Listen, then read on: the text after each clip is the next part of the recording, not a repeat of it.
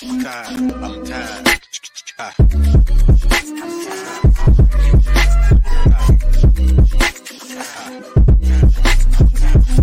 Late Morning Program with Nama Rasa Podcast.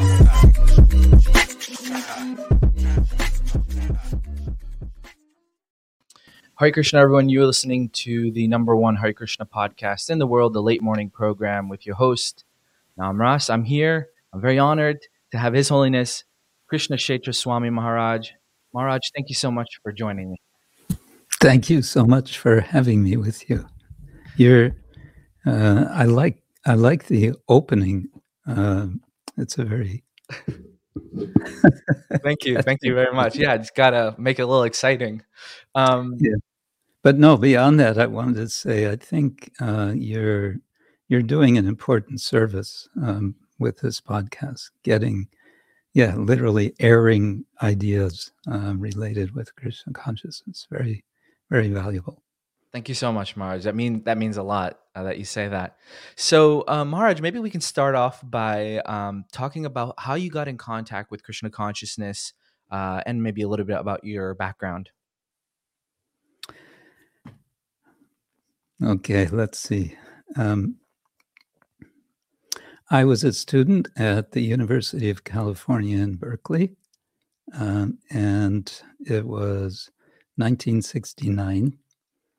Uh, it was pretty much the height of the Vietnam War. And it was, um, especially in Berkeley, a time of great student unrest, as the media would call it. Um, in the midst of mm, this uh, unrest atmosphere, uh, was to be seen and to be heard the Hare Krishna devotees at the corner of um, the main entrance to the university on the south side, uh, chanting Hare Krishna several hours every day and distributing their magazines and um, I guess some prasadam as well. So I I was struck by uh, this uh, scene of robed, smiling devotees, and was was struck. I I felt uh, seeing them every day as I would go by, uh, going to classes, that uh, there's something genuine about them, uh, and there's something otherworldly about them, and someday I think I should check them out. Mhm. but not just now because I'm a student and I'm trying to, you know, make it in the student world. I was in, um, I was in the beginning stages of studying architecture in the department, uh, the School of Environmental Design. Um, after two years of rather unfulfilling experience as a student, uh, I found it possible to drop out of school without uh, fearing being drafted to go to Vietnam um, because of a new arrangement that had uh, been made, uh, a new law for drafting that is some technical points, but e- essentially I could know that there was no danger that I would be drafted. A new, s- they called it lottery system.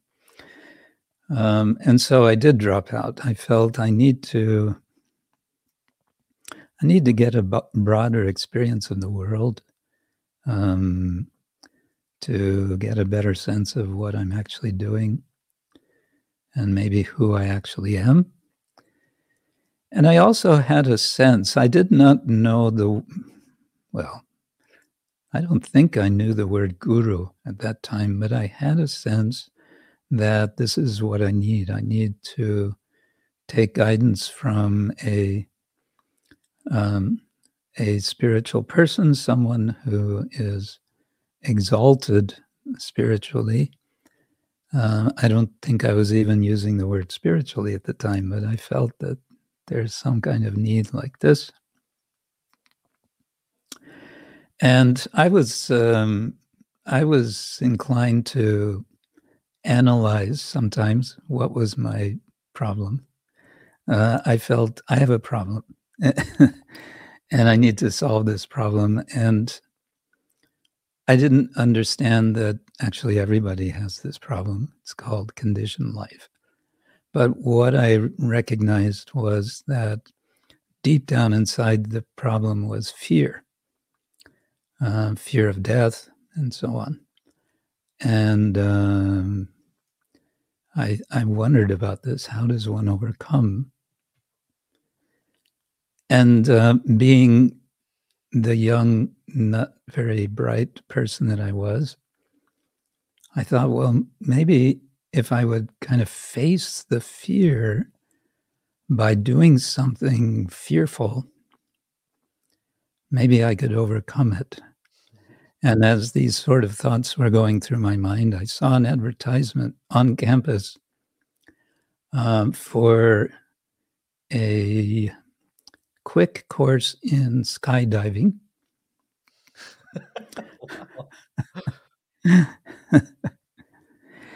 and it was only $35. And I thought, that's it. I am so scared of heights of the idea I mean just the idea of jumping out of an airplane. Oh that's really something. So i thought yeah this is what i should do. So i signed up and i went uh, to the oakland airport and uh, was a small group of us students nice instructor. He gave us instructions um, and a little bit of practice doing certain things um, over a period of i guess it was was it two hours or four hours? Anyway two or four hours we got the training. And then we were bundled into a little plane uh, with our parachutes. And up we went and one after another out we went. And uh, in my case, now this is going way back. This is before, I don't know what they call them now. They have these beautiful, um, sort of long, uh, stretching, rectangular parachutes, but in those days they were round. Right. They were round and they had a hole in the top.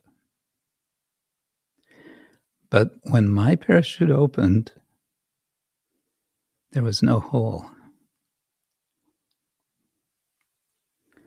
Nor did I know that there should be a hole because our instructor, I swear, he didn't tell us. But he did tell us as soon as the parachute opens, you got to check to make sure it's open nicely because if it's not, you have to um, unbuckle it, let it go, and pull your emergency uh, parachute. But as far as I knew, it was fine. It was open fine. So I came happily sailing down um, and landed and uh, didn't hurt myself. But several people came running toward me asking, Are you okay? I said, Yeah, I think I'm okay. They said, Because your parachute was not open all, all the way. There was a line wrapped around the top. There was a bunching on the top. So the parachute was effectively about 90%. I'm getting off the subject, but I'm sorry. the okay. point is, I yeah. wanted to overcome fear, and this didn't work.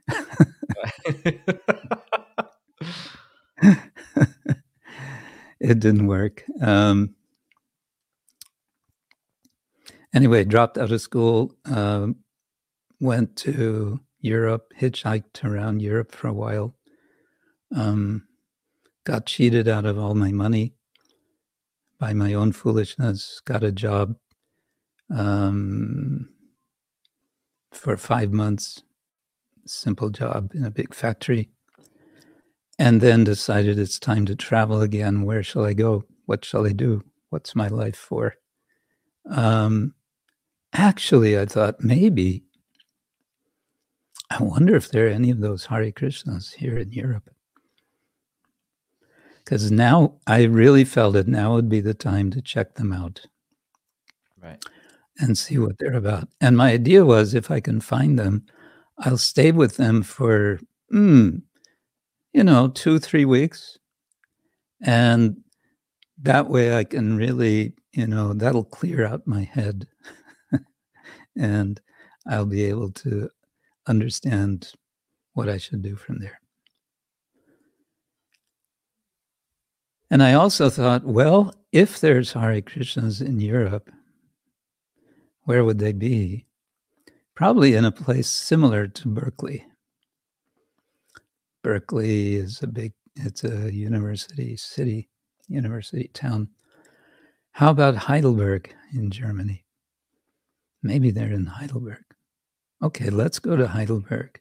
Maybe because this there's no internet at this time. There's no, you don't Right. No directory or anything. there's no computers there's nothing um, so how do you find out you go yourself so i went and i walked into the old part of town and the first thing i saw was Prithu Prabhu and Shivananda Prabhu chanting Hare Krishna. Wow. And uh, the next day I joined them. And then two weeks later, uh, the news came that Srila Prabhupada was coming to Paris. By that time, I'd heard a lot about Srila Prabhupada from the devotees. And although I was saying I'll stay for two weeks and then I'll leave, by this time I was wearing a dhoti, I was shaved up, wearing tilak. I was on the street selling magazines and chanting Hare Krishna. So the idea of leaving right away didn't. And then Prabhupada was coming.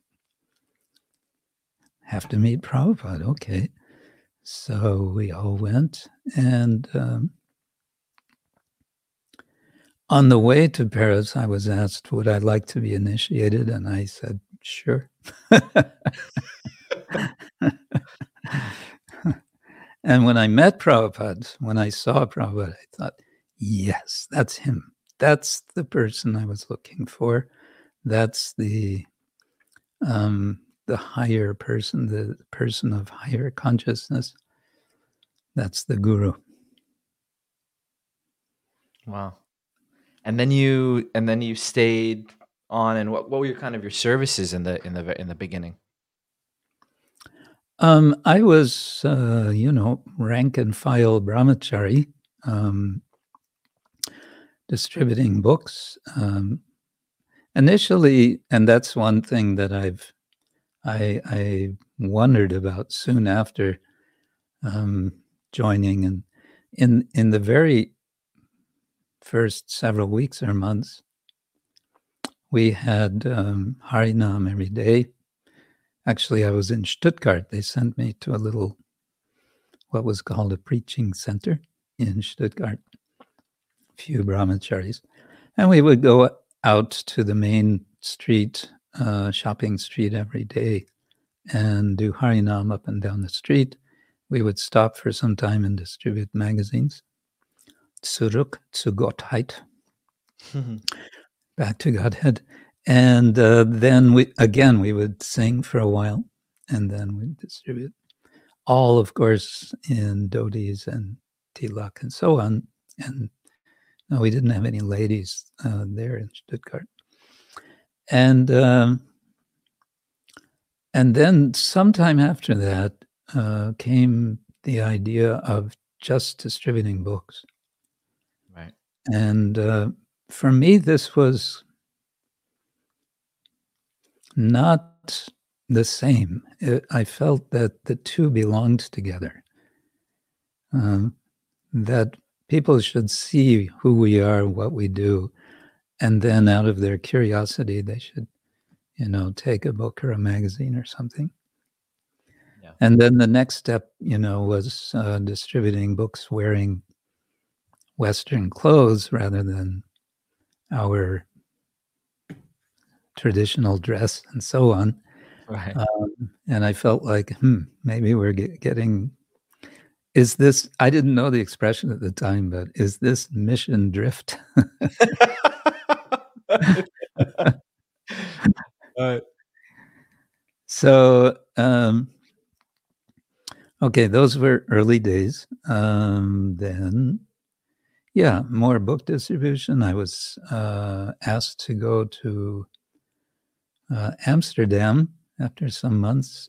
Um, I had one very mm, rare qualification at the time mm, for going to Amsterdam. I had a driver's license. that was rare back then, huh?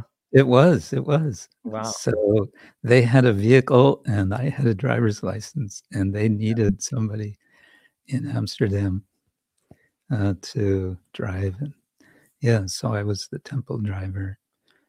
Eventually, I was also involved in some of the deity worship there.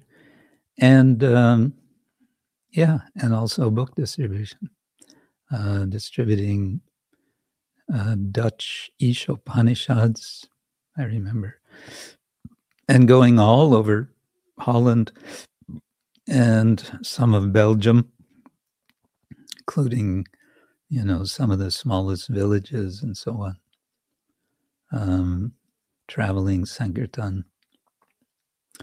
And the Amsterdam temple mm, was a, at that time, Betanienstraat. It was a converted garage. Um, garage meaning a larger space, like for repairing um, cars. It was converted into a temple, and we had we had one water source. No, we had two. We had a shower, and then separate from the shower, in the main sort of open area, we had two like utility sized sinks and one faucet and that was for all purposes, uh, including kitchen. Uh, wow. and the Brahmachari ashram was an attic uh, with a leaning roof where only somebody my short my short size could stand up fully on the highest part otherwise you know it was crouching down sort of thing yeah, that was Amsterdam. Um, I spent some time in Denmark, uh, similar, uh, traveling around distributing books, and then eventually distributing long play records.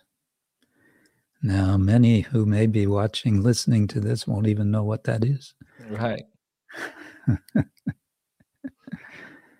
Um, but we had kirtan, we uh, recordings of kirtan, and we had uh, recordings of Srila Prabhupada singing bhajans.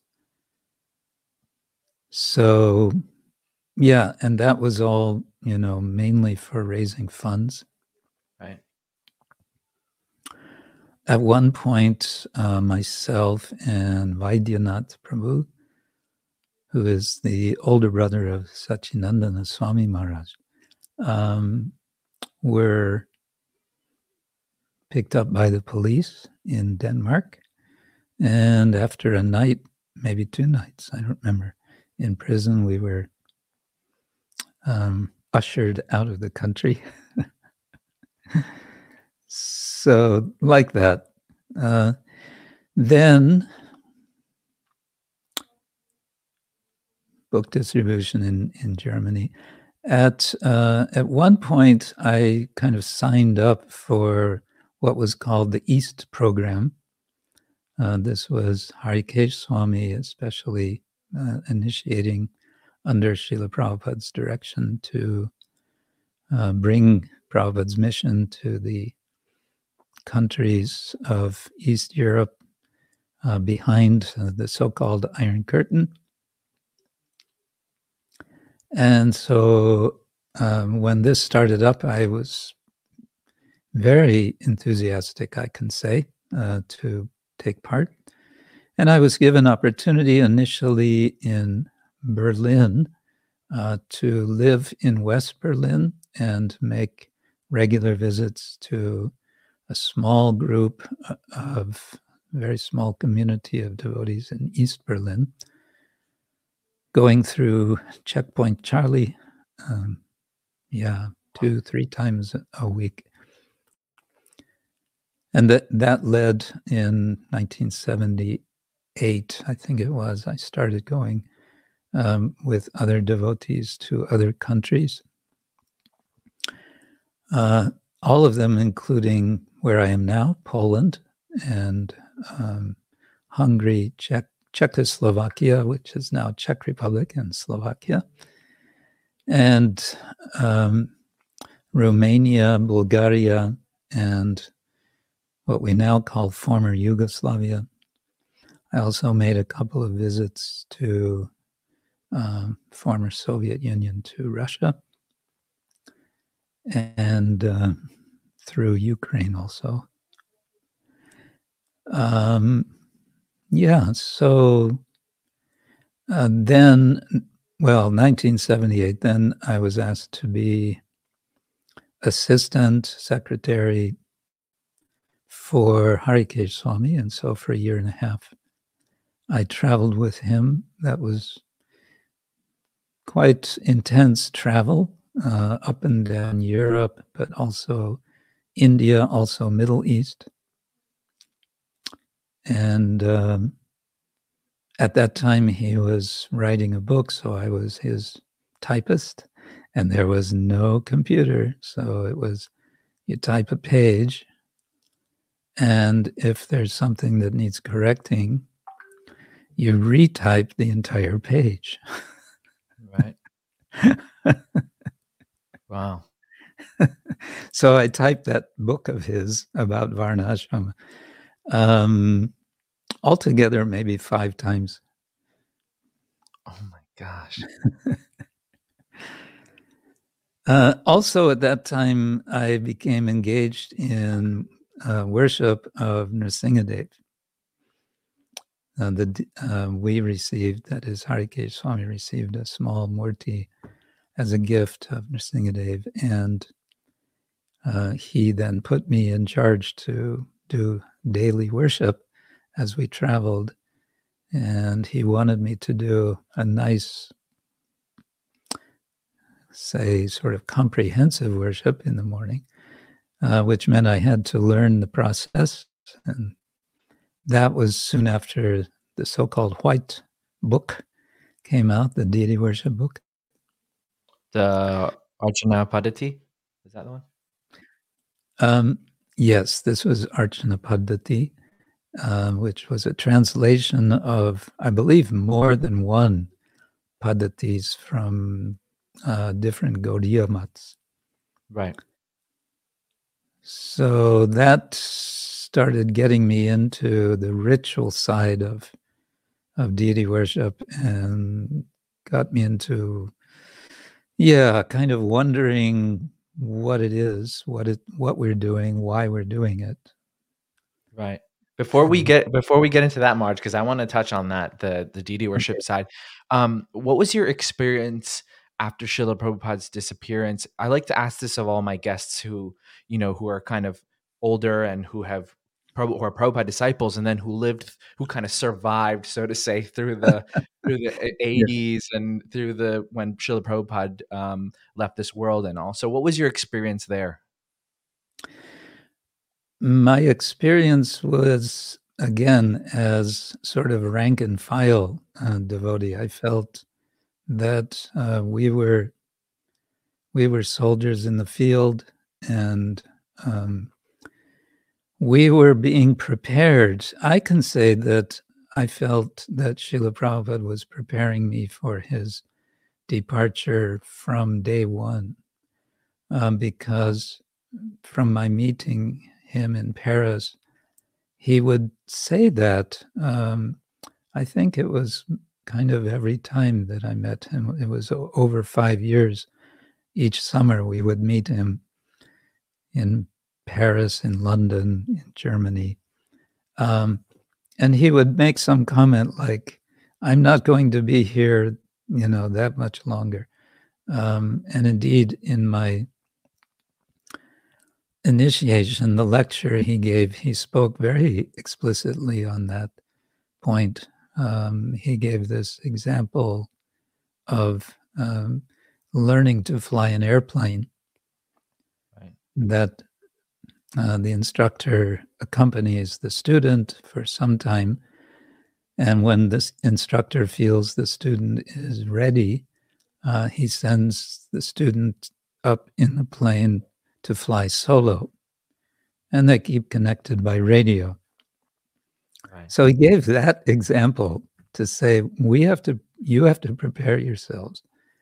Um, because at the end of life, you have to fly solo. Yeah. Or in this case, it was also understood, Prabhupada, you know, is, um, is elderly. We don't know how long he'll be with us. Although there was also a sense he'll kind of always be with us. Mm. But uh, then, as the months were approaching, that the news was coming that Srila Prabhupada is seriously ill. Um, it was just, uh, I felt a kind of preparation that it was something to be reckoned with for all of us. And I think, I think we didn't have enough wherewithal to be asking all the questions uh, that we should have been asking of him specifically, uh, you know, especially about succession. Uh, Right. know, uh, to get more um unambiguous, shall we say, statements, although it can be argued that Prabhupada was never ambiguous. But anyway, that's another subject. Right. So I felt that when he actually departed, I was in Poland at the time we got the news. Um, I felt Hare Krishna. Okay, um, now we continue. Uh, we have to take shelter of instructions. We have to take shelter of his books, of his guidance, of uh, the guidance of um, of our senior devotees, and so on. Right. And I say this in contrast uh, to an experience. So, honestly speaking, emotionally, I was not like all torn up because I felt we were being prepared for this.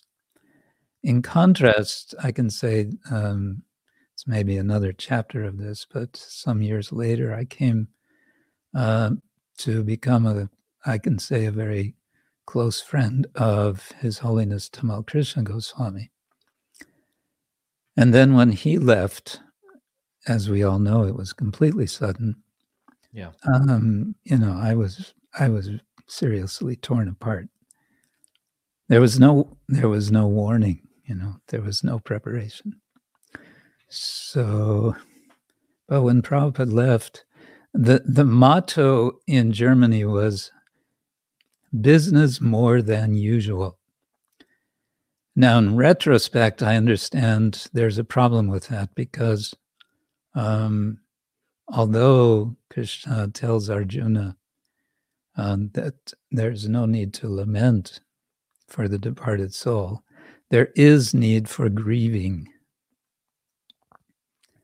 Uh, if we don't grieve uh, for those who are dear to us, um, what to speak of our most dear uh, spiritual master, then something is wrong with us. Or um, it becomes wrong with us because we haven't worked it through. So, but in any case, uh, life did sort of go on in that spirit of uh, business more than usual. And maybe that was necessary at the time to keep us kind of um, cohesive. Right. But perhaps part of your question is why did I, why am I still, you know, with the society when so many left? Yeah, I mean the the the the, the, leaving of Srila Prabhupada, and then as well as what happened afterward, you know, in the Right. next 10, 10 years or whatever it was. So, yeah, Um, I didn't feel like there was any alternative but to keep going. And I felt like whatever faults are there, um, I did have some faith that Krishna would straighten things out in course of time, um, but that I should, you know, kind of stay with the ship. Um, and I can also say, um, in all honesty, I was under the direction of of Harikesh Swami at the time, Swami, and and I appreciated very much that, unlike apparently other uh, so-called zonal gurus who were more or less expecting uh, to be treated by their godbrothers as um, as their gurus, uh, he did not do that. He was, I, I felt he was very careful about that. Not, he understood. there's, there's an etiquette here. Um, I mean, you know. Anyway, that's another story. Sometimes he was not. Uh, he he was he was tr- struggling himself to to do what he thought he had to do in the position that he thought he had. So yeah, uh, there's uh, really nothing I feel to criticize there. But uh, he was he was always kind to me and uh, encouraging me in my service, and he gave me, I would say, a lot of independence. Uh, and then, um, because everything did hit the fan, was it 1986? Um, he took the initiative from his side within his zone uh, to sort of designate who he felt ought to take on the responsibility of accepting disciples. And uh, I mean, this was this is a little difficult for anyone to understand today, but um, in those days, I think the mood was just, you know, just do it. It was something like in Prabhupada's time, in that um, Prabhupada would not wait until someone had qualification before he was given or she was given a duty.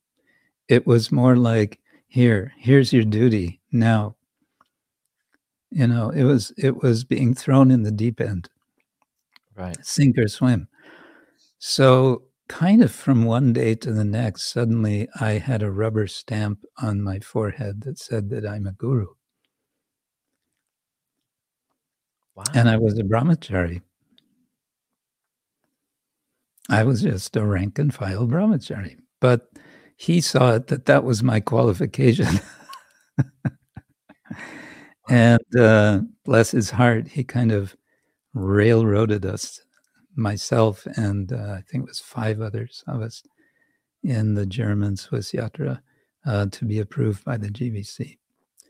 So, well, now I had a responsibility. You can't just leave.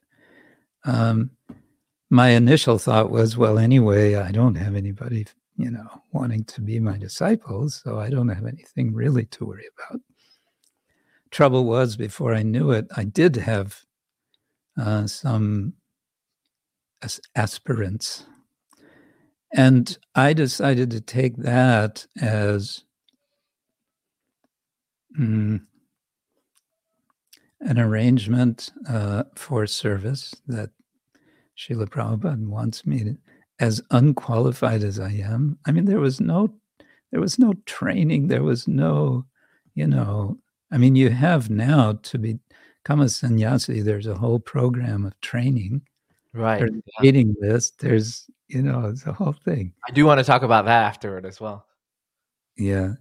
So, but there was nothing from one day to the next. I mean, literally. Now you're a guru. Hare Krishna. Good luck. That's But I early. felt, I felt, okay, this is now my duty and I have to just do it somehow or other. Right. And so um, I'm still learning. Amazing.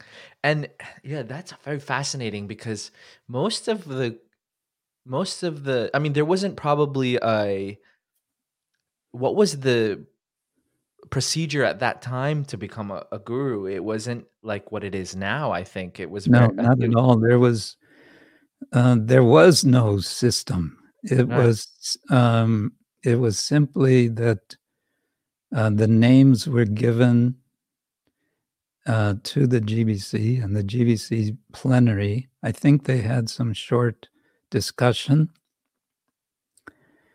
Actually, what happened in my case, I found out later. Um, I had written a letter to, when I heard I was being recommended as a guru. I wrote a letter to the GBC chairman um, saying, you know, I, it- you know, count me out. I'm not. This is uh, this is not going to work. And uh, the letter was delivered. And the GBC chairman, when the discussion came up, the GBC chairman, I found out later, read the letter and he, he raised the question to Harikesh Swami. He said, But what about this letter? And Harikesh um, simply dismissed it. He said, Oh, he's just being humble. And that was the end of the discussion.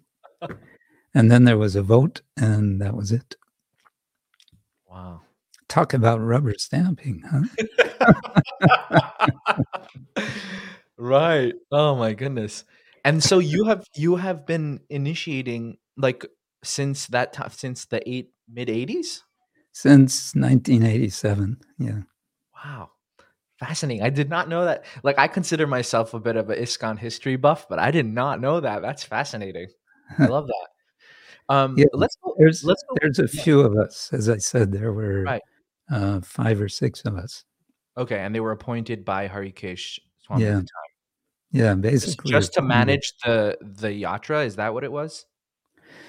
No, it wasn't even with that sense that we should be, uh, be managers. Um, it was really that we should be gurus. I see. And his point, uh, when he first brought it up to us, was that you have this responsibility. You are preaching, you are making devotees. Now you should be taking responsibility for them, for their spiritual lives. And, you know, that made sense. Yeah, right. we didn't we didn't have anything to counter that with.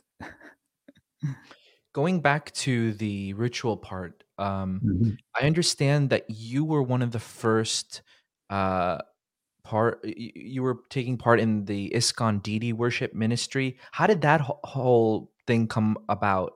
And also, you spent time in Radha Raman Temple learning things like that. I'd like to hear about that. Okay. Um, well, it kind of goes back to it was 1996. We had the uh, Prabhupada Centennial, Right. and um, it was Lokanath Swami, I believe, who was the main organizer. And there were different, uh, what are, were called pedals, and there were nine pedals, and one of the pedals was spiritual standards, and somehow we should all be focusing on these different uh, branches and developing them and so on. And somehow I became uh, involved. Maybe I was supposed to be director, I don't even remember, of uh, quote unquote raising spiritual standards.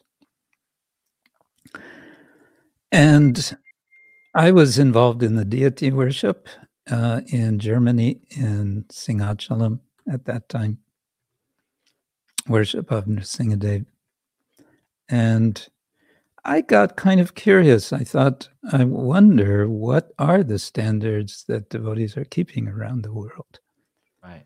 Uh, and I put together a questionnaire. And again, this was before computers. And uh, it was really hard to do this. I wanted to do a survey. Um, and I did. I mean, as best I could. I think ultimately we got, I don't think we got more than 40 responses. Uh, but somehow I got involved with that. And then, sort of tied in with that, um, I was sort of hooked into discussions initially about a revised deity worship manual because it was decided that the Archana Paddhati was um, leaving something to be desired in various ways. Right. And initially, Bhanuswami Maharaj was um, given, requested to compile materials, which he did. Uh, he had been learning Sanskrit, uh, sort of self taught, and he was compiling many things, uh, not only from the Hari Bhakti Vilasa, but from other sources. And um, somehow it fell upon me at one point to sort through these piles of materials that he had compiled and try to bring it together into a cohesive book. So I, I was spending uh, some months each year in Mayapur uh, with Bhaktividya Purna Swami in the Gurukul. Um, and he and myself, and sometimes we consulted also um, with the twins, Jananivas Prabhu and Pankaj, the late Pankajanghri Prabhu. Right. And uh, there was um, Atmatattva Prabhu and Jayapataka Swami, I believe, was also, yes, we consulted him sometimes. And uh, eventually we put together this book, which came to be called the Pancharatra Pradipa. Right.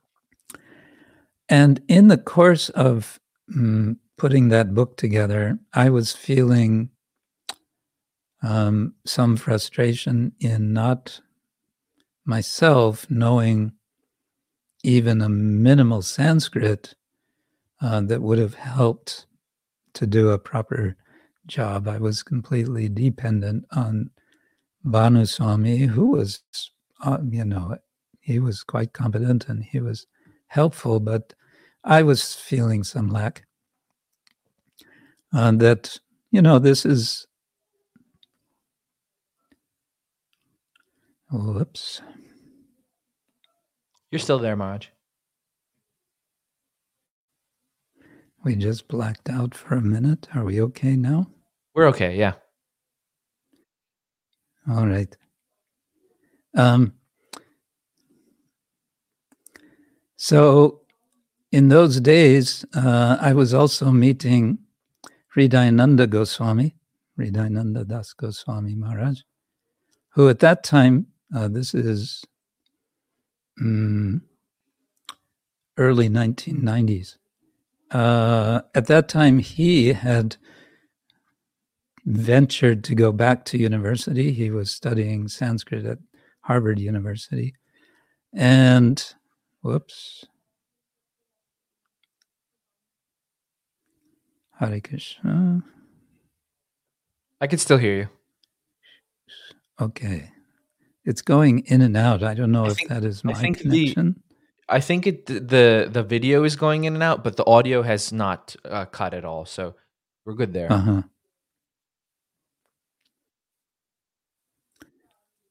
Okay. Yeah. Well, what should we do? Um, we can just con- continue, Maharaj. This is fine. I can still hear you. I should continue? Oh, Yes. okay. Yes. anyway, so Hridayananda Maharaj said, You want to learn Sanskrit? Why don't you go back to school? He knew I was, uh, I had been a student in the university. Why don't you go back to school? And in this way, you'll learn Sanskrit and you'll get credit for it in the real world, as he put it.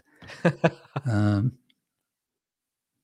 so, as it happened, long story short, he actually convinced me, and he he encouraged me, and ultimately, he really supported me uh, in many ways uh, to do that.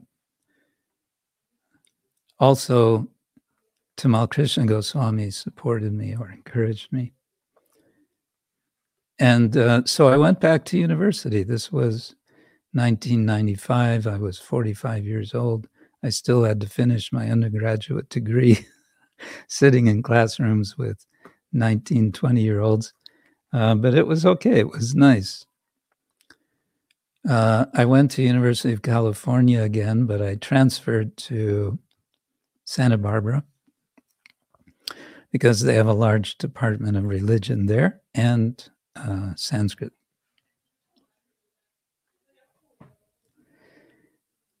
And so um, then a sort of late life, mature student, as they say, um, academic life, which took me from University of California, Santa Barbara to Graduate Theological Union in Berkeley, where I did a master's degree, and then to University of Oxford, where I did a second master's degree and then a doctorate.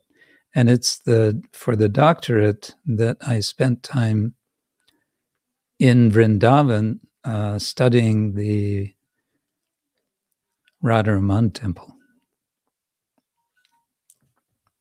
So, you- so your doctorate Um, was your doctorate subject matter was and eventually-?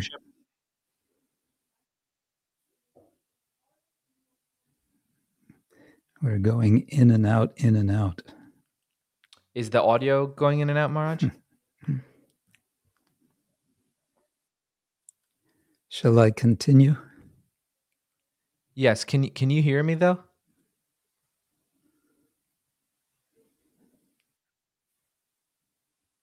Um, not quite sure what you are saying now. It's Hmm. also coming in and out. I think it might be your connection, Maharaj. Oops, But uh, no. is it better now? Well, at the moment, now I can hear. Okay. Yeah. So I was saying the subject matter of your doctorate thesis was on Radharaman or something related to that. It was on uh, Gaudiya Vaishnav deity worship, um, where the study of Radharaman temple became essentially one of four chapters of uh, the thesis and then eventually the book. Um, the book is published. Um, I revised it after the dissertation, and now we have the, the book Attending Krishna's Image uh, with the subtitle Chaitanya Vaishnava Murti Seva as Devotional Truth, Wow. uh, published by Routledge, but also published by Recensia Press. And what is Recensia Press? It is um, an imprint of Bhaktivedanta Book Trust, which no one knows about because it's only published one book so far, namely mine. oh, okay. That's a longer story. What would you say to those devotees who um, quote Prabhupada saying, okay, college is a school is like the slaughterhouse, and you know, there's no need for like pursuing academic uh, pursuits basically to very high, uh, like as you have done, as Hridayananda Das Goswami has done.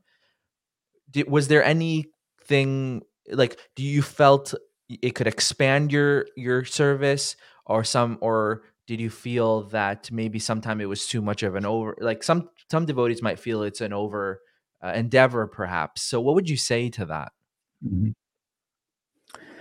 Uh, first thing I would say is it's not for everyone. right right Uh, second thing I would say is that Srila Prabhupada very much emphasized Varna Dharma. Um, and if we think about Varna, um, you know, there's Brahmins, Kshatriya, Vaishya, Shudra, and one of the things that Brahmins do is teach. And in the modern world, if you want to teach, if you want to teach beyond you know, high school, you have to have a higher degree. It's Right. just the way it works. Um, if, I mean, this is speculative, but if Chaitanya Mahaprabhu were living in the present time,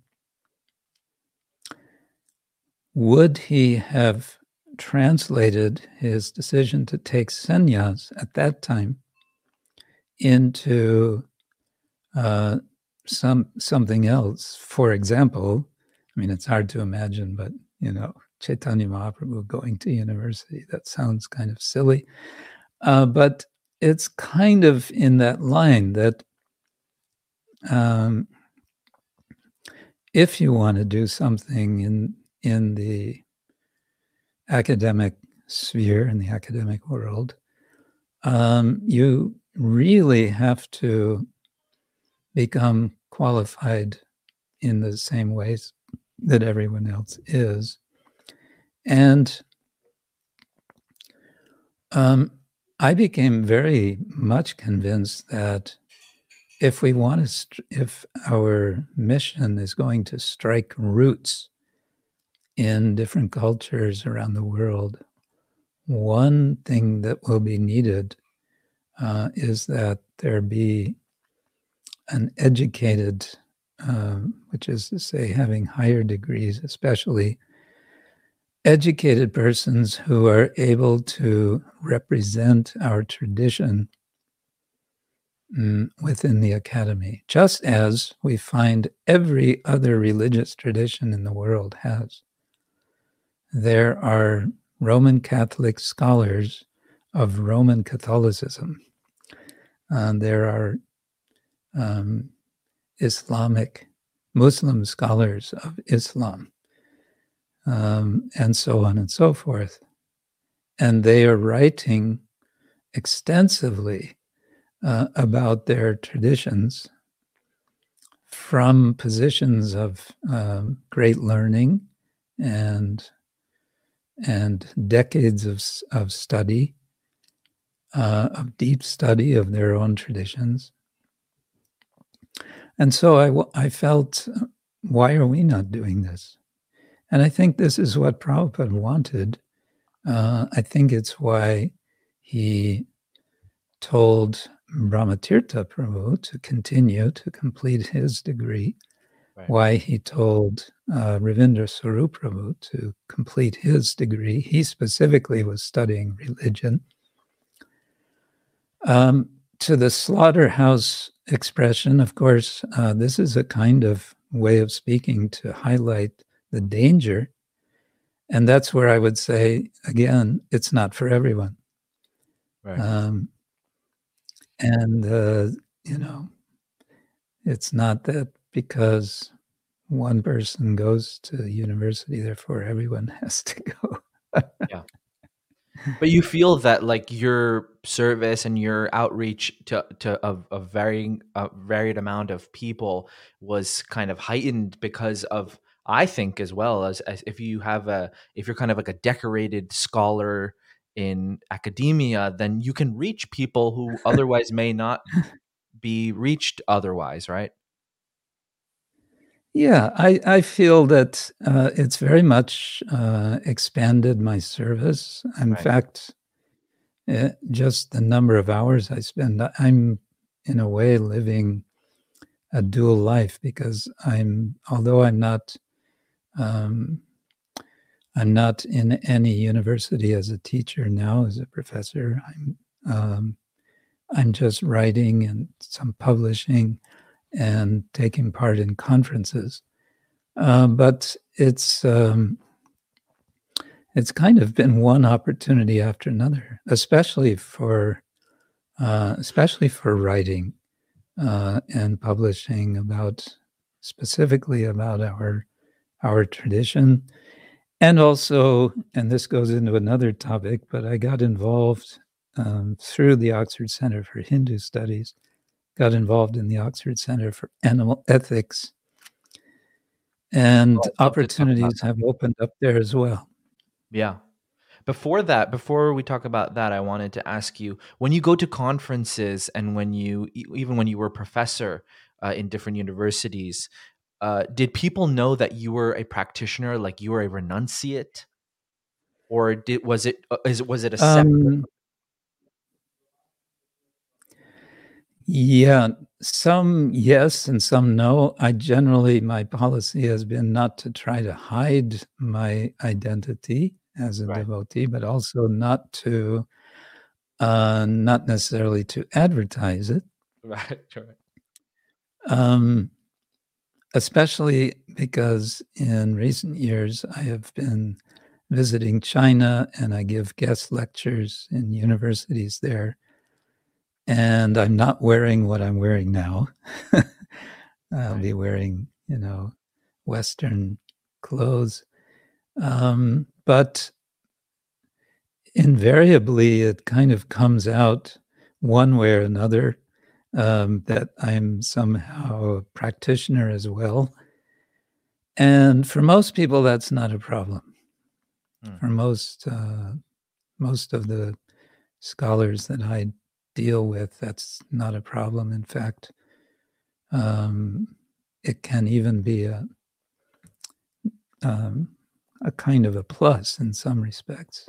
Times it can depend on on the circumstance, on the context. There are many different What has uh, been your experience teaching teaching university in China? in China proper, in what is called mainland China, when you're in Hong Kong, they speak of mainland China. Um, I've not given any, I've not done any regular teaching there, only uh, sort of single one off. Sometimes I've done a two or three series uh, seminar or lecture. Um, what's it like? Well, in some ways, it's like everywhere else, but um, one has to be especially careful in China, especially more recently. Uh, they have felt the heat from the government uh, with respect to speaking about religion. And so sometimes my host, a professor, will kind of remind me before I give a talk that, you know, please be careful, you know, don't know nothing about God, okay? wow. So, but for example, the last time I was in Beijing, I was invited to give a talk in one class.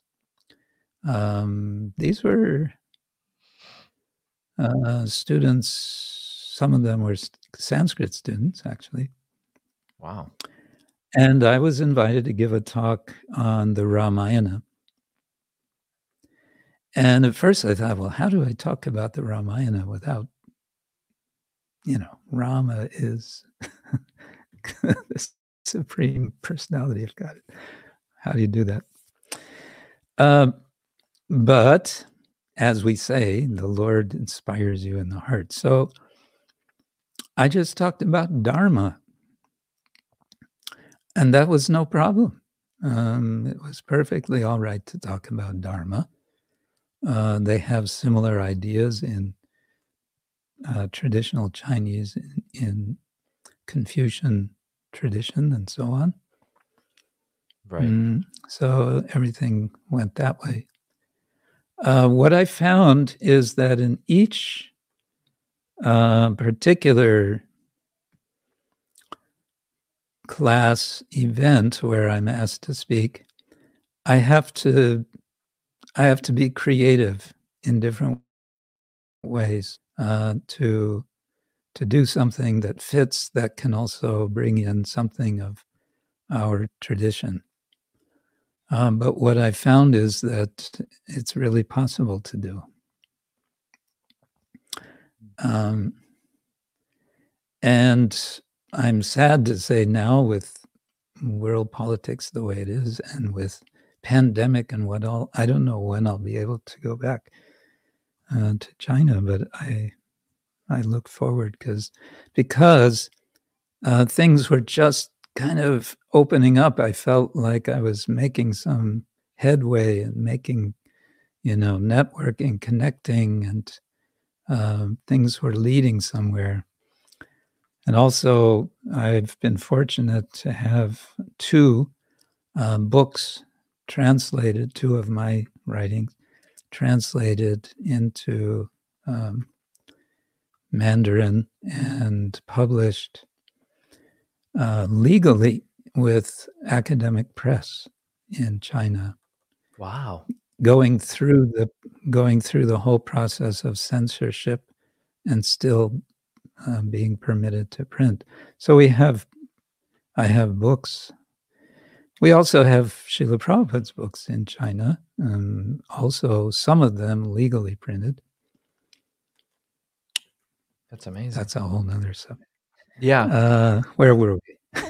as far as um i wanted to talk now about um sannyas because after so many years of being a brahmachari and and uh even a diksha guru since you said 1987 what inspired you to take up the sannyas ashram Hmm. Um, well, we can go back maybe to 1988. Um, mind you, by this time I'm already having the stamp of being a guru. 1988, I was in Vrindavan. Um, His Holiness Tamal Krishna Goswami was there. And um, I was having some exchange with him, and I was getting to know him. He was getting to know me. And one day looked at me and he said, Hey, how come you're not a sannyasi? and I didn't say anything. And then he just kind of answered his own question. He said, Anyway, it's not necessary. Narada Muni was also not a sannyasi. The four Kumaras were also not sannyasi. It's okay. And he let me off the hook. He didn't pursue it further. Um, and I felt at that time, you know, I'm, I'm not, uh, I'm not qualified. And uh, over the years, watching ISKCON's record of sannyasis keeping their vows, I thought, I don't want to become part of those statistics.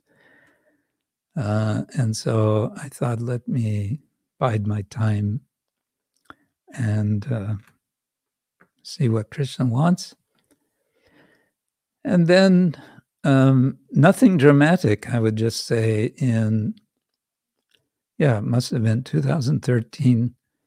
Um, it was uh, a series, I would say, of two, three, four small events of uh, speaking with certain devotees and question coming up again why you're not a sannyasi. Um, and a couple of other things i started thinking gosh maybe now is the time to explore uh, you know making the process because by this time there was a whole process to become approved. Uh, so I thought, okay, first thing is get blessings of other sannyasis, my godbrothers, senior sannyasis. And uh, we had in Serbia a summer camp where I believe altogether seven sannyasis assembled. Um, and I just went from one to the next to the next and um, presented my case and uh, asked for their advice and their blessings. And one after another, they gave my gave the blessings. So I thought, okay, so let's let's proceed. And uh, I guess one, uh, I think it was nicely expressed um, by uh, His Holiness Bhakti Vaibhava Swami Maharaj. Um, he was one of the sannyasis that were, was there, and he's on the sannyas committee. And uh, I said, you know, I'm thinking of taking sannyas. He said, of course you have to take sannyas. He said, you're not a student anymore, you're a teacher. Uh, the sannyas is the order for teachers, and you're a teacher. So, so just do it. yeah. And did you have to wait that that I mean, there's certain like hoops hoops so to say that you have to jump through to and now in ISKCON to take sannyas. So did you have to do those same ones or was it kind of like an expedited I would assume it was kind of like a little bit more different for you um, for being a Prabhupada disciple, long-standing brahmachari, etc. Um, initially, I was told uh, that um, there's a standard uh, that we uh, go on the list, on the waiting list, for a two year period minimum. Uh, it should be that, otherwise, everyone wants immediate. And I said, okay. Uh, but meanwhile, uh, some of the some of the senior devotees, um, sannyasis, were saying, "No, that's ridiculous. You shouldn't have to wait." um, and uh, anyway, as it happened, uh, yeah, when I was uh, called on the carpet, in the positive sense, uh, to the sannyas committee in Mayapur, um, after I'd made the initial uh, application and so on, um, they they they said, "So uh, we are we are proposing that you uh, take sannyas immediately. What do you think?" And I said, "Well." Um, what to say. I'm I want to serve the Vaishnavas. Right. I want to serve the Vaishnavas. So if that's the thing to do, then okay. And uh, they said, mm, okay, it has to be approved by the GBC with a, um, I think it's 70, 78% vote or whatever. And then uh, the next day, I was informed that they had approved that it was, yeah, it was a unanimous vote in favor. Um, but there's an interesting twist, in a sense, to my actual sannyas initiation. My sannyas guru is His Holiness Sacinandana Swami. And um, I requested that we uh, we wait some months uh, for a sort of favorable uh, condition, namely to have the event in Janmashtami.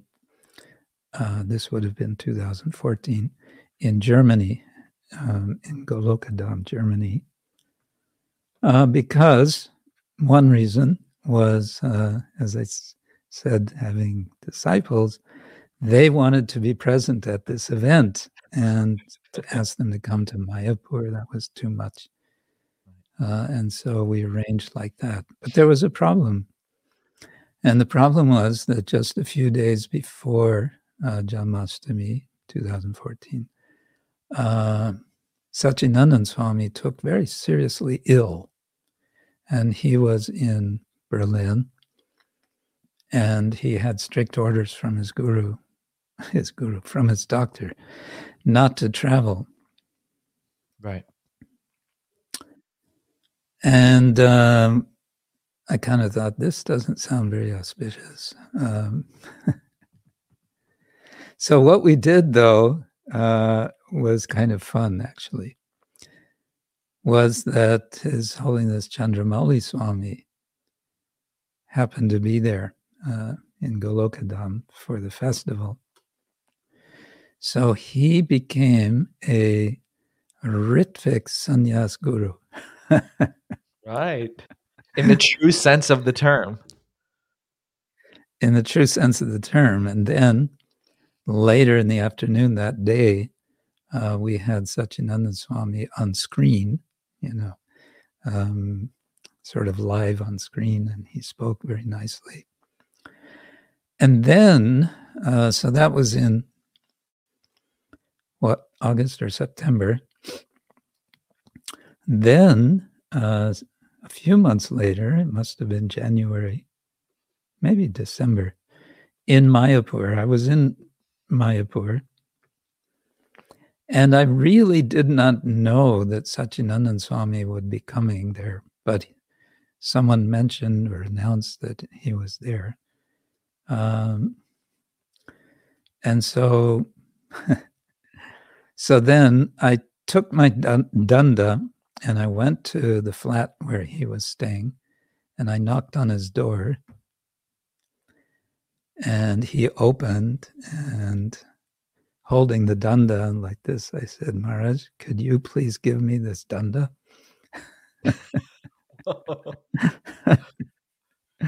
and he was he was you know beaming he said oh yes please come in and then just the two of us um, we made a nice little ceremony together Wonderful. um, Wow. overlooking the ganga Right. Maharaj, before we go into um, your book uh, about cow care and Hindu animal ethics, um, did you want to take a break now? yes yes maybe let's take a short break Okay. and then another thing is i don't know if this is going to be a worth wasting time but um, so far i'm getting your audio out of my computer when i would want to have gotten it in my earphones because we're recording here but we'll see i'll Okay. be right back Okay, sure. Okay, Maharaj will be right back. In the meantime, I want to show you his website. Uh, so, for those of you watching, so this is uh, Maharaj's uh, website, kennethvalpey.com. Uh, for those of you listening, actually, let me put it on the screen here. Uh, K E N N E T H V A L P E Y dot com. And so this is Maharaj's website where it shows all of his different uh, projects, um, how you can get in touch with him, uh, press reviews, um, different projects. We're going to talk about this here. This is very fascinating. How he w- uh, not just went to Oxford uh, Hindu studies, but also was changed over, like he said, to um, the Oxford Study for Animal Ethics as well. It's very fascinating. This book, he just recently, I believe so, recently published this book, um, Macmillan uh, Animal Ethics Series. And so it also shows here all these different books, publications that he has. Very academically qualified um, and scholarly. This is the one he was talking about earlier attending Krishna's image, Chaitanya Vaishnava Murti Seva devotional truth. Very fascinating. I'd love to read that. Also, you can see different links here. Oxford Center for Hindu Studies. Uh, here we are, Oxford Center for Animal Ethics and the Bhagavat Purana OCHS project. So if you want to go check that out, I'll put that in the comments, um, kennethvalpey.com. So this is like the um, academic part of the of the website. Hare Krishna Maharaj. I'm just showing your website while you were gone. sure Okay. All right. Um, people might also want to see. people might also want to see the website of the Oxford Center for Hindu Studies, Right. um, which has lots of things going on. Is that over here? I think.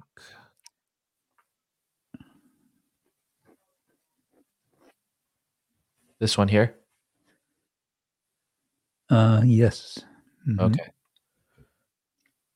Uh, Let's talk a little, Maharaj, about how um, you went from Oxford Center of Hindu Studies to the to be also involved with the animal ethics part, and then we can go into the book. Uh, yes. So uh, the I've been involved uh, with the Oxford Center for Hindu Studies almost since its beginning. Uh, it started, I think it started in 1998. I came to Oxford in 1999, and um, through the years there of completing two degrees, then uh, I was uh, a doctoral research fellow.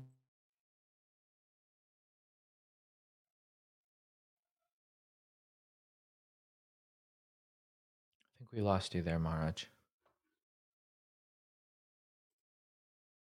research fellow. And there are quite a good number of research fellows. Uh, you can see in the website, they're all listed and described what they all do. Um, and yeah, what, one day a note came from the director of the Oxford Center for Animal Ethics. There's a few centers that do various specialty things in Oxford that are not directly affiliated with the university, um, but they are academic centers uh, of research and so on. And there came a note saying, um, Would there be anyone in your center who could come and give us a talk about um, Hinduism and animal ethics for a conference that we're organizing. So that note got passed around the office and sort of ended up on my desk. And I thought, actually, that's kind of interesting. Let me explore this. And so I ended up giving the talk. And then that talk uh, eventually led to another one and another one. And uh, and it led to an invitation from the director to write a book on the subject uh, because he is the editor in chief of a book series that's published um, by Palgrave Macmillan on animal ethics. So he wanted a book on Hinduism and animal ethics. And initially, I wasn't really jumping at the idea. But he asked me to, once, he asked me a second time, he asked me a third time. And this is over a two or three year period. And the third time he asked me, he said, You know, I really want you to write this book because you're a practitioner. And when he said that, I felt like this is exactly why I did all of this. This is why I have, you know, gone through eight years of full time study um, and, you know, done all the. all the Sika pulling, uh, and passing the exams and on and on and on, writing the papers. This is why I've done all this because I wanted to do uh, something like this, and now I'm being given this opportunity on a on a silver platter. Yeah. But I thought, yeah, um, Hindu, you know, Am I interested in Hinduism? Not really.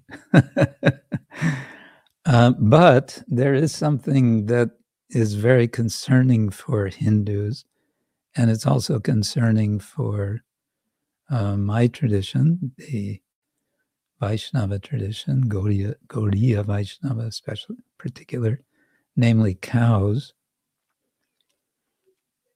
And I don't feel like it's been seriously treated um, from the side of practitioners. serious means, you know, many books, many things have been written, and they're serious in the sense that they have sincere dedication and uh, many qualifications, but nothing that would sort of hold water in a in an academic context. When you mean they, it hasn't been taken seriously by practitioners, what do you mean exactly there? I mean, um, not not not taken seriously by practitioners, but not up to the standard. Okay, a, a practitioner might write a book about the importance of cow protection, and it might make lots of um, very good points but it won't be in the right format. It won't have the right sort of referencing that would be required of a proper academic book. And so it won't be taken seriously by anyone else. Mm-hmm. And so I thought maybe this is what I should try to do. And so I asked uh, the director of the center, what if I focus just on cows? And he said, yeah, great, go for it. So that's what I did. And what is the main, I guess, what is the main idea or main thesis of the book, if you could kind of summarize that? Uh, the thesis of the book is that there is a tradition that says that cows, among the many kinds of animals, are in some sense special. How are they special is one of the purposes of the book uh, to explain. Um, since when have they been special? Is also one of the, uh, in the first chapter, I'm going through discussing Rig Veda, Upanishads, Mahabharata, and so on. Um, and why are why are cows uh, special in religious terms? So then we introduce Krishna and the Bhagavatam, and to say that mm, taking all the different considerations together um, may be helpful to appreciate, to help us uh, to counter the direction that's been gone in the modern world in terms of the slaughtering of animals in general and cows specifically. And uh, there is a, because cows are uh, considered special, they are given special treatment, uh, especially in the form of goshalas, sanctuaries. In India, there are thousands of such sanctuaries. But how are these functioning and um, how realistic is it uh, to are, are these are these goshalas really models for how the rest of the world should be practicing cow protection. And uh, I highlight a handful of mm, cow protection programs, including ISKCON and others, uh, to give a give some of the specifics of what it's all about and what are the challenges. And to raise the question how might a uh, really positive future uh, for cows be accomplished, considering that there are good enough reasons uh, to make a significant shift in our understanding of how we humans relate uh, with uh, the animal world in general. You know, one can go on and on about how we are destroying uh, the biosphere. And that this book is um, is a start. It's a humble start in that direction.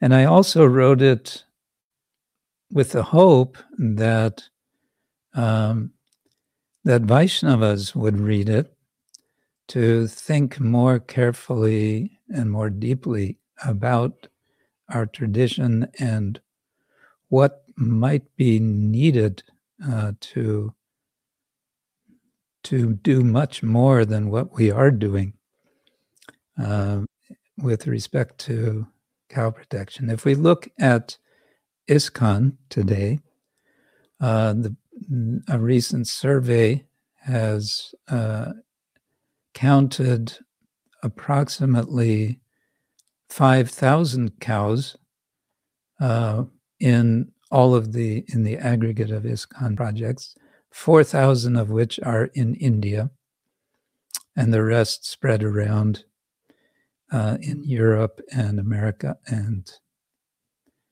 uh, not many elsewhere. That's not a huge number. It's not because if you consider that it's estimated that 34,000 cows per hour are being slaughtered in the on the planet Wow. It's not very much. Um, now, but numbers is one thing. Um, numbers is one thing, but it it's never going to be the case uh, that we're going to get, you know, huge numbers of cows. There are uh, there there are Goshala projects in India, and there's one in Braja where they have maybe 40,000 cows. There's another in southwest Rajasthan. When I was there, it was around 45,000. They said um, at one time they had over over a 100,000. Um, but you know that's that's India. India, it's much easier to do uh, than in the West uh, for many reasons. But I just wanted to raise the issue and say, well, we have actually a very strong mandate from our founder, Acharya. If one goes through all the statements Prabhupada made, they're very strong and very clear that yeah. he wanted us to establish farm communities with uh, cows and grains. And um, he wanted every city temple to have a complementary country farm community and so on. Um, so we have we have a lot to do to get there. What would and, you say what would you say in India makes it easier? Because I would think in America, for example, like I, eh, I could just you know go get a few acres of land and I would be able to have some cows, like for, for my own personal use, so to say. What makes it? I guess, I guess is it the amount of cows that's easier, or is it like what is it? What is it about easier? One thing that's easier is that you can hire helpers in India at much, much lower uh, salaries. Right, right. And if you're going to take care of your cows personally, um, that's fine. But how many cows can you actually care for? And what do you do when you're getting a bit older? Um, are your children going to also take care of the cows? and what happens when a cow gets sick. And uh, can you actually feed the cow year all the year round uh, with the land you have? Uh, in New Vraja Dham in Hungary, they have a very nicely developed program of uh, working towards self sufficiency uh, and uh, sustainability. And it's it's a major concern of theirs, and they make very careful um, accounting and calculation. And when I was last there, uh, they uh, I was told they have many different departments. They're very well organized, and their cow protection um, uh, department had the highest percentage of uh, self sufficiency at 50%. And uh, the project as a whole, they calculated, was around 33%. Uh, however, they also said that if necessary, if the if the uh, you know world economy collapses tomorrow, he said we can be 100% self-sufficient if we need to be. Wow. Um, but What would you there's yeah. you know there, there are many considerations. I'm just i started reading about uh, farming and what's involved. Um, Hmm. there's a lot of literature on it. Uh, one needs to really there's so much to understand. In america there are a lot of challenges to maintaining a small farm not least of which the taxing situation uh, just to cover uh, the the cost of um, you know paying the taxes for your land, uh, and it turns everyone to doing commodity growing, and um, it, it's just uh, very difficult. Also, dairy farming is very difficult in America. Uh, the regulations for dairy farming are are so complex and uh, thorough uh, that you you basically have to you have to be wealthy before you start. You know, Doesn't make any sense. to- it's also true of farming in general. To, you know, Right. be successful. What would you what would you say uh could be advice to the ISKCON community right now in the way cow protection is going right now? Like it's a wonderful thing, you know, devotees have farms and they protect the cows. But what would you say is the next step in that? Mm. Um, a next step, I think. Well, the the GBC is trying to take a next step in that they made. Um, it's already two years ago. Not not a resolution, but a recommendation uh, that by Janmashtami 2022, that's coming up soon, all temples with deities should have a plan in place for how they are going to um, get what many devotees are calling ahimsa milk, Mm. uh, dairy for the deities, minimally for the deities, only from protected cows. Right.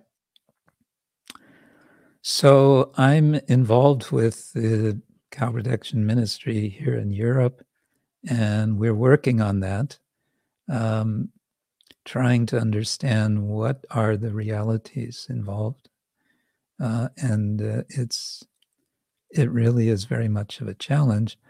I personally feel that one step in that direction is to recognize that it although it's nice to offer so much milk and dairy to Krishna, we may have to recognize that um, we need to offer less. And one reason for that is because we, devotees, just might be taking more milk than we should, Right. which is not healthy. It becomes, as you get older, actually not so healthy to take too much milk. Prabhupada said, take one cup of milk a day. So that would be one thing. Um, another thing I would like to see is um, something like for children in our communities. Um, I'm calling it Kids for Cows. And I'm just thinking, I, I, there are others who would be much more qualified uh, to think of ways of involving children, thinking about, and of course, visiting the farms and just getting cow conscious. Start them early and start them thinking, how come we don't have? How do we? How? Why do we not have cows? Why do we not have farm? Why are we buying everything from the store uh, when it could be cut off in no time from the store? Yeah. Um, and an interesting uh, little detail in this regard, we're we're quite accustomed, you know, all of us, to just go to the store to buy whatever we want to prepare and offer to Krishna. In the 1960s, when uh, the when West Berlin was cut off, there was an attempt um, by the Soviet Union to sort of strangle West Berlin and force it to become part of the Eastern Bloc. And then, uh, so the response of the West was to do what they called the airlift, the Berlin airlift. And for some weeks, they were delivering groceries and supplies uh, by airplane to West Berlin until uh, the Soviet Union backed off. Okay, okay, okay. But the point is that mm, the city, and I think this would apply to any city, had enough supplies for their residents uh, for only three to four days.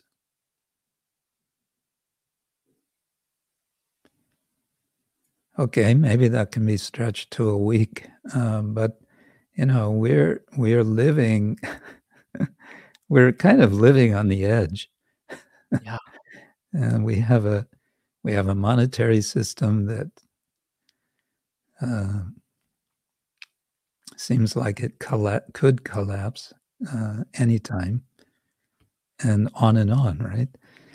So Prabhupada was really talking a lot about this. Come on, get yourself, get real, get get land, um, and uh, grow your own. Yeah.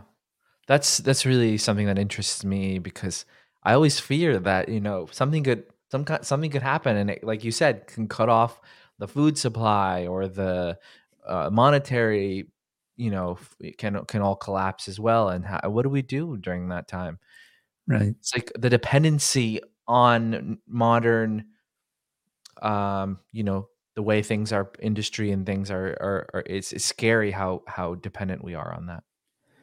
Yeah, we're utterly we're so dependent on the and it, it goes back the whole economy is running on fossil fuel. But for how long? For how long? Yeah. It's time to get more serious about uh, far, uh farms and cow production. Is it are cow like you know the the when we talk about self sufficiency, are cows a really big part of that, or can self sufficiency be without cows? Perhaps. It's an interesting question. I think it depends on so many factors. Um, going back to Prabhupada, he always kind of brought these two together. You need cows and you need grain. You need milk and you need grains. He always he always put those together.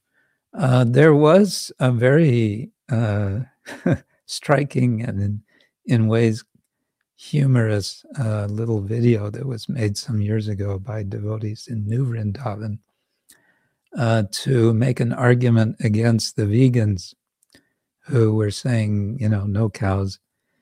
Uh, they they made this video uh, to sort of graphically demonstrate that if you don't have cows, that means you don't have bulls. If you don't have bulls or oxen, that means who's gonna um, plow the field to grow the grains to make your loaf of bread. So they had this one loaf of bread and they sort of slammed it on the table and said, This loaf of bread was the product of this field. And they pointed to this, you know, substantial sized field um, of, of wheat, of grain. So if you're going to grow that grain and you're not going to use fossil fuel and you're not going to use um, oxen and you're not going to use horses, what are you going to do? Well, here, here's your pick. you know, he, he, he sort of holds out a, a pick or a shovel or something, and says, someone starts hacking away at the earth. It's like, forget it. You know, that's not gonna. It's not gonna happen. right. So, um, Maharaj, maybe we can talk a little bit about now your what are your future plans as far as um, your different projects that you're you're working on? Um, because uh, this book on cows um, got a quite nice response. I should mention that it's available uh, in digital form for free download because it's available open access, uh, which means it's not when you download it from the publisher, uh, it's not pirated, it's right. legal. So I was able to get this uh, because I did the necessary uh, crowdfunding to make it possible. Because it was successful, it's been downloaded now um, latest count was 46,000 copies downloaded uh, in two years. They've invited me, the editor of the series invited me to do a second book on animal ethics. Oh, wow. And Those so I, listening who want to download it, you can get it on Maharaj's website, which I showed earlier. There's a there's a co- there's a button here that says "Get a free PDF copy now." Yeah. So, um,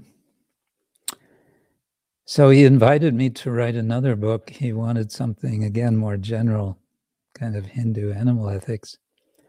Um, but I want to avoid the word Hindu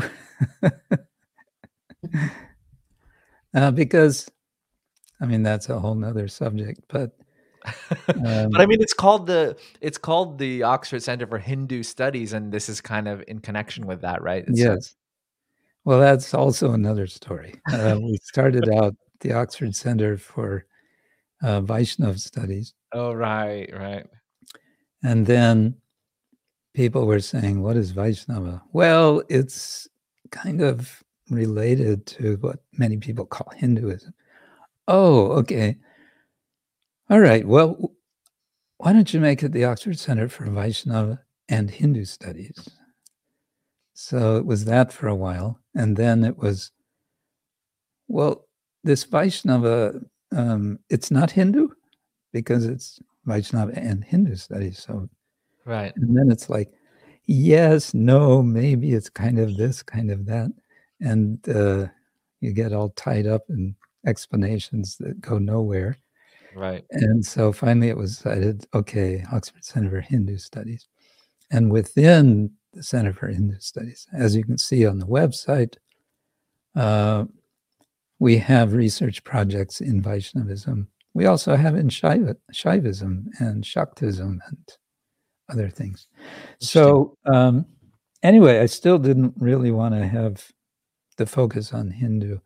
And so, what I'm working on now is a book on yoga and animal ethics. Oh, interesting. And the idea is to uh, take the framework of Ash- Ashtanga Yoga and kind of bring uh, each of those stages mm, with a focus uh, to reflections on human relations with animals and more more deeply to reflect on what is a person because we want to raise this issue that well why animals uh, it's because animals are also persons but what is a person Mm. uh, and so so that's that's my present project that'll take me that'll keep me off the streets for a while right. Great. and uh, other than that we have the bhagavata purana research project which i think you mentioned. Yes. and that's a real lifetime sort of a thing. I mean some will say what do you mean? There's no necessary Prabhupada said there's no need of research. Research is done. Yes uh, what we need is research to show that the research is done. Mhm. uh, what i mean by that is there's so much there's a massive tradition of Bhagavata Purana culture in India throughout the subcontinent in all of the languages. Um, there are um, translations, there are transcreations of the Bhagavatam or portions of the Bhagavatam in different languages. There's um, uh, performing arts, there's graphic arts. There are um, so many different areas. And there's so much that can be done in terms of connecting the Bhagavata to other Vedic and post Vedic literature. So one of the things that we want to do is um, we we have we have someone who's qualified to do this. We just need to do some fundraising. Is to create a Bhagavata Purana wiki, and um, this will this will be like a you know a reference resource, um, which itself can expand and expand and expand in so many different directions. Uh, and we want to want to get started on that. We're also I'm mm, we're starting to make a course. The Oxford Center for Hindu Studies has um, adult education courses, continuing education courses, and we want to do. Radhika Raman Prabhu and I want to do a course on the Bhagavata for that purpose. And I'm also supposed to do a course on cows and Hinduism for that continuing education. Wow, wonderful. Well, Maharaj, it was a very fascinating conversation, understanding your your history and what you've been working on, and and just the amount of service you've done for the different communities, academic, Krishna conscious, ISKCON. Uh, it's been a real pleasure. Thank you so much for for joining me. The pleasure is all mine. And again, I so much appreciate what you're doing, Nama Rasa Prabhu, with uh, bringing you're you're bringing um, Vaishnava community together in uh, ways which wouldn't happen otherwise, and um, I think it's part of. Srila Prabhupada spoke a lot about what he called the Hare Krishna movement. Right. And um, if I can get on my soapbox for one more minute, Sure. uh, I think there's a, a distinction that needs to be recognized. We have an institution, which is a wonderful institution in many ways, uh, that Prabhupada founded, International Society for Krishna Consciousness. And uh, very much as a consequence of uh, the efforts of this institution. But now, since a couple of decades or more, uh, there are other institutions and there are informal communities of devotees around the world, um, online communities and so on, and, and physical. And I think we just need to recognize that there's um, a Krishna consciousness movement of which um, the institution that we may belong to uh, is a part. And not to try to claim uh, that the institution is the movement. So I, I just feel that you're um, what you're doing is fostering that understanding, and I think that's very valuable. And Thank healthy. you, much. Thank you so much. Yeah, thanks for saying that. As a senior member of ISKCON, for you to say that is is very um, hope giving and also uh, very encouraging because you, you know you're right. Within you know ISKCON is an institution uh, amongst like other uh, institutions that have come out you said in the past few decades and uh, it's part of the same chaitanya tree and to unify yeah. us and to kind of you know we're all in we're all doing this together we're actually a very small amount of people when it comes to yes. devotion so we should try to work together a little bit more but yeah appreciate that very much thank you so much thank you Maharaj, please stay on. Um, and if again, if for our listeners, if you want to get in touch with Maharaj, you can you can get in touch with him via um, his website, kennethvalpey.com. It's there up on the screen. I also posted uh, it earlier. And uh, yeah, thank you everyone for joining. Thank you everyone for listening. Please share and subscribe. Maharaj, please stay on a minute longer while I turn off the recording. Hare Krishna. Hare Krishna, Hare Krishna, Krishna Krishna, Hare Hare.